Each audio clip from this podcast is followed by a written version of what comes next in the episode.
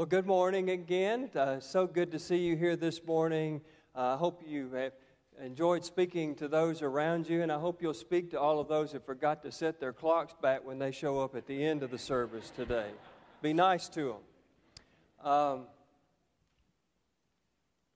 I hope there are no lectionary police here this morning because you were supposed to get 37 verses of Scripture from John chapter 4 as a part of our Scripture lesson for today. And I trimmed it down to 10. So if you're not a part of the lectionary police, you're welcome.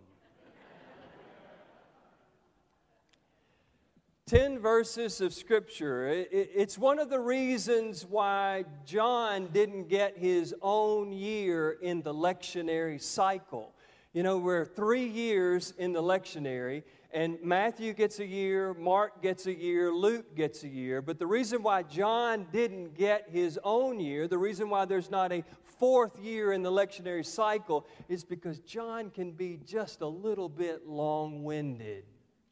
And so when the lectionary committee was getting together and they were trying to decide which scriptures they would make as a part of the lectionary cycle so that over the course of a, a period of time, much of the Bible would be presented to the people of God in, in, the, in the context of worship, they decided instead of giving John his own year, we'll just kind of sprinkle him in in the other three years. And so typically, John shows up in the lectionary in the seasons of Lent and in the seasons of Easter.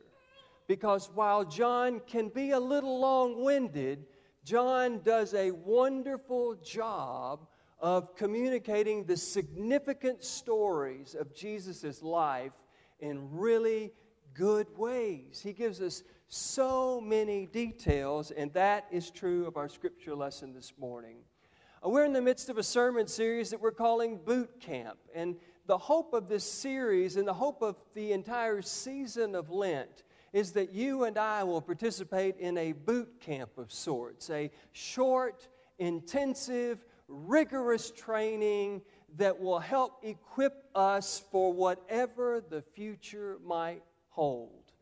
And so, when we're talking about a boot camp of the soul, we're hoping that God would use this season of Lent and this sermon series to, to get our souls and our spirits in better shape so that we might be able to face whatever it is that the world might bring our way.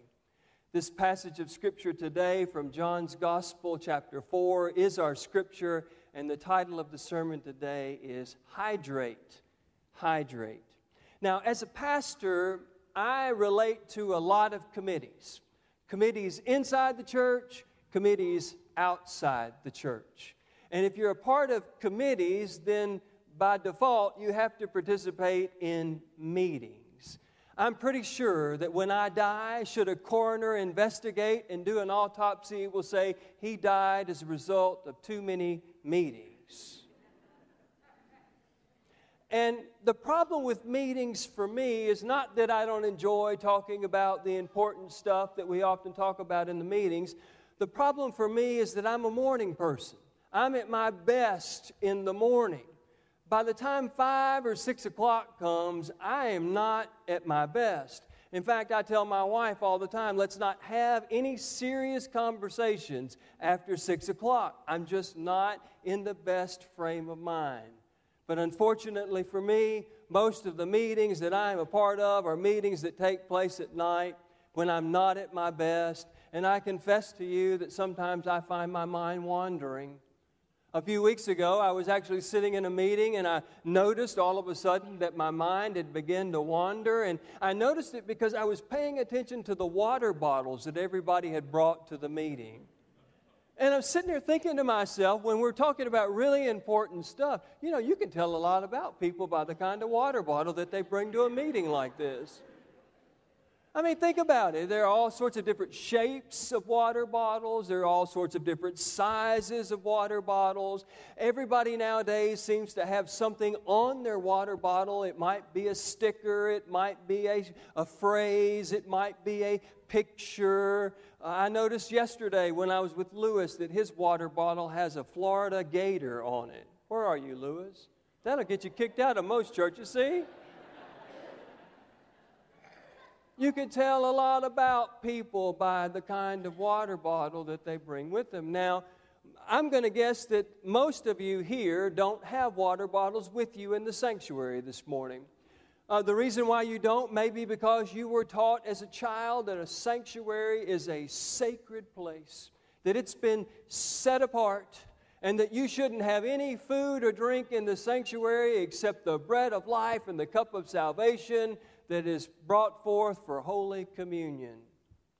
And then there are some of you that really didn't know that. You may not even think about the sanctuary as being especially set apart or sacred, but you just saw the signs that are right there on the back of the door. It says, No food or drink in the sanctuary, Lewis.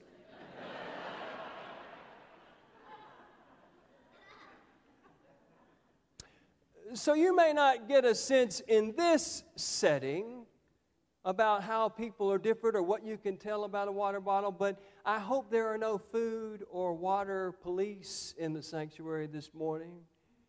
Because as distracting as it is to hear Lewis gulp that big water bottle, or distracting as it is to hear you unwrapping the noisiest piece of peppermint candy that God ever put on the face of the earth, if that water or that peppermint candy keeps you awake and keeps you alert and keeps you open to receiving and responding to the Word of God, then I can't speak for the trustees or the church as a whole, but as a pastor, I'm okay with you taking a sip of water or eating a piece of peppermint candy every once in a while.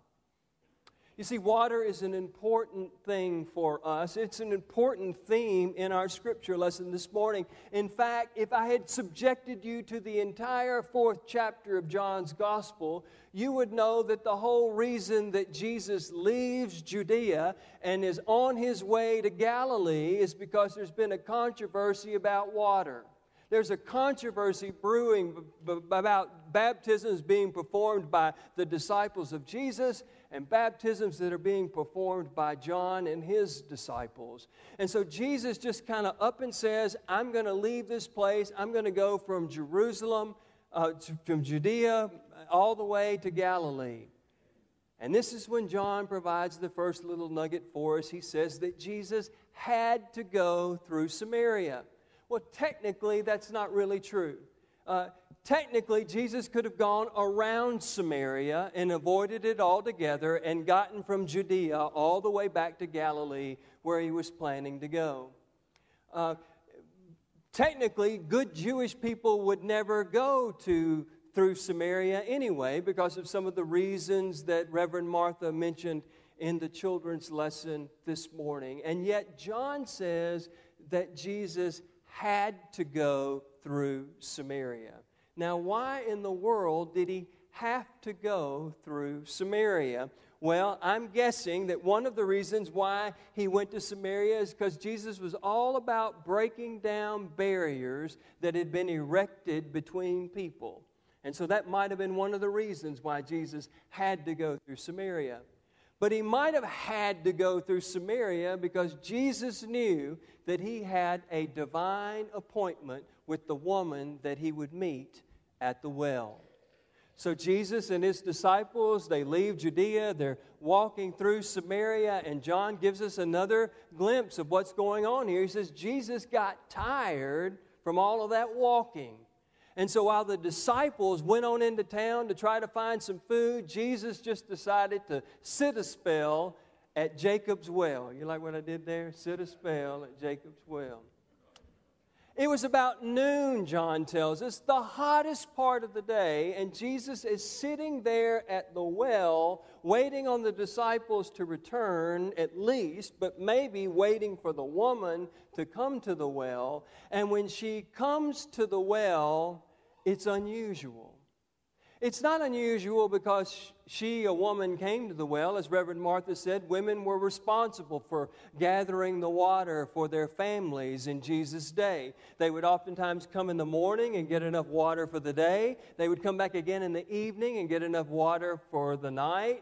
Uh, so it wasn't the fact that this woman came to the well, it was the fact that she came alone, and it was the fact that she came in the hottest part of the day that made it unusual. Women typically came to the well together as a group. It was a part of their communal life. It was an opportunity for them to catch up. How's your mama and them? You know, just trying to figure out what was going on in each other's lives. And, and you certainly wouldn't come during the hottest part of the day. And so when this woman comes, she comes in an unusual way.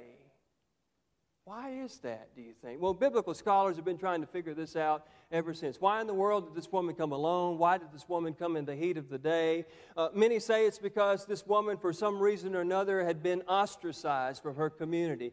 Uh, for some reason or another, she had been marginalized by her community. In, in some way or another, she had been isolated by others, or she was isolating herself. She's coming in the middle of the day and she's coming by herself, perhaps because she's hiding something, or perhaps because she's got something to hide. And that may be why Jesus is at the well. Because Jesus knows that the only reason people come to the well at that time of day is because they've got something to hide because they are hiding something. And so when this woman shows up at the well, Jesus asks her for a drink of water. It, it blows the woman away because men don't talk to women in public during Jesus' day. Jews and Samaritans don't uh, like one another. In fact, a good Jew would consider a Samaritan unclean. And so if you took a drink out of her water bucket or with her ladle, then you would be unclean. Uh, there's so much going on here, he, but he asks her for a drink of water, and she asks him, Why do you want it from me? And Jesus said, Well, if you knew who it was that was asking you for a drink of water, you would allow them to give you living water. Now, living water to this Samaritan woman, in her mind, she's probably thinking about a fresh stream, flowing water, water that's not like percolating at the bottom of a well out of the ground below. And, and she'd been a part in this area for her whole life. Surely she would have known if there was a place where you could go and get this kind of living water. And so she is wondering what in the world Jesus is talking about.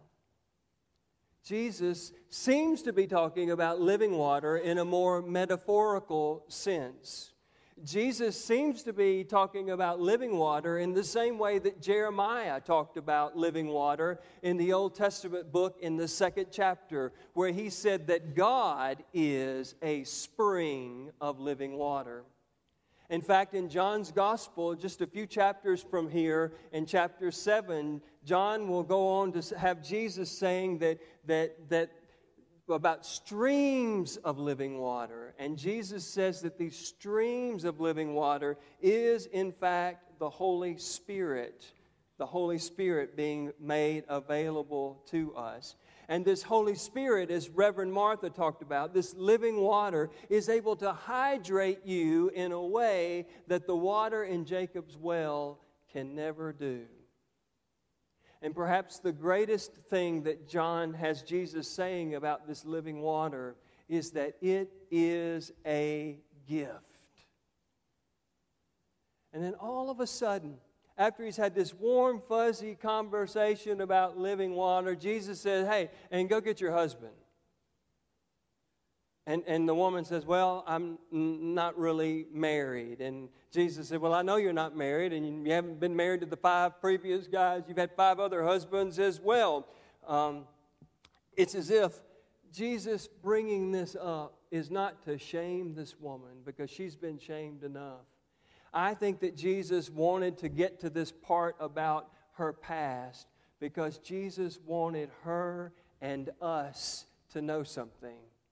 And that is this whatever you have done in your past doesn't preclude you from receiving the gift that Jesus has for you in the present. I believe that that's what's going on here. And Jesus also wants her to know that He knows what she is hiding. He knows why she is isolated. It's because of her past, I think, that the woman then begins to bring up this whole conversation about mountains like, which mountain should I go to worship God? Because the Samaritans had one mountain that they thought you needed to go and worship God, and the Jews had another mountain that they thought that you needed to worship God. And if this woman really is concerned about her past, if she really is worried about her sin, then she wants to make sure that she's doing the right things to be forgiven of her sin. And in Jesus' day, worship, regardless of which one of those sacred mountains you went to, was all about sacrifice. You were supposed to go up on this mountain and you were supposed to take something to offer as a sacrifice, something of value. And what you would do is you would put that something on the altar and you would burn it. And, and you would hope that the smell, the aroma of whatever it was that was burning on that altar would waft all the way up to God and that God would be so pleased by that aroma that God would allow that to be the substitute for your sins, and that you would receive an atonement for your sins or forgiveness of your sins from that beautiful fragrance that went up to God. And what Jesus seems to be saying here is that where you worship, not important. What you give as a sacrifice, not important. What is important is how you worship. And as I read this text, I think that the theme that comes away for me is that what Jesus seems to be saying is that we should focus first on what God gives, not on what God demands. God demanded those sacrifices to be made on those mountains. That was their understanding of the Old Testament scripture that had been presented to them. But Jesus is saying, while that may be important, I want you to focus not first on what God demands, but I want you to focus on what God gives. I want you to receive the gift that I have come to give. I want you to receive this living water because it is the power of the Holy Spirit. It will hydrate you in a way that the water of this well will not hydrate you. It will prepare you and equip you for whatever it is that the future may hold for you. It will hydrate your soul. I want you to know that the same thing that was true of that Samaritan woman is true for each one of us today. It doesn't matter what you've done in your past, your past does not preclude you from receiving this gift of living water, this indwelling of the Holy Spirit. And, and I want you to know that this living water coming into your life, if we make room for it, and we allow our lives to be shaped and molded by the power of the Holy Spirit, will hydrate us in a way that nothing else will. And it will prepare us for whatever it is that life throws at us. It is a good thing for us to hydrate ourselves with this living water if we want our spiritual lives and our souls to be in the very best shape they can be in.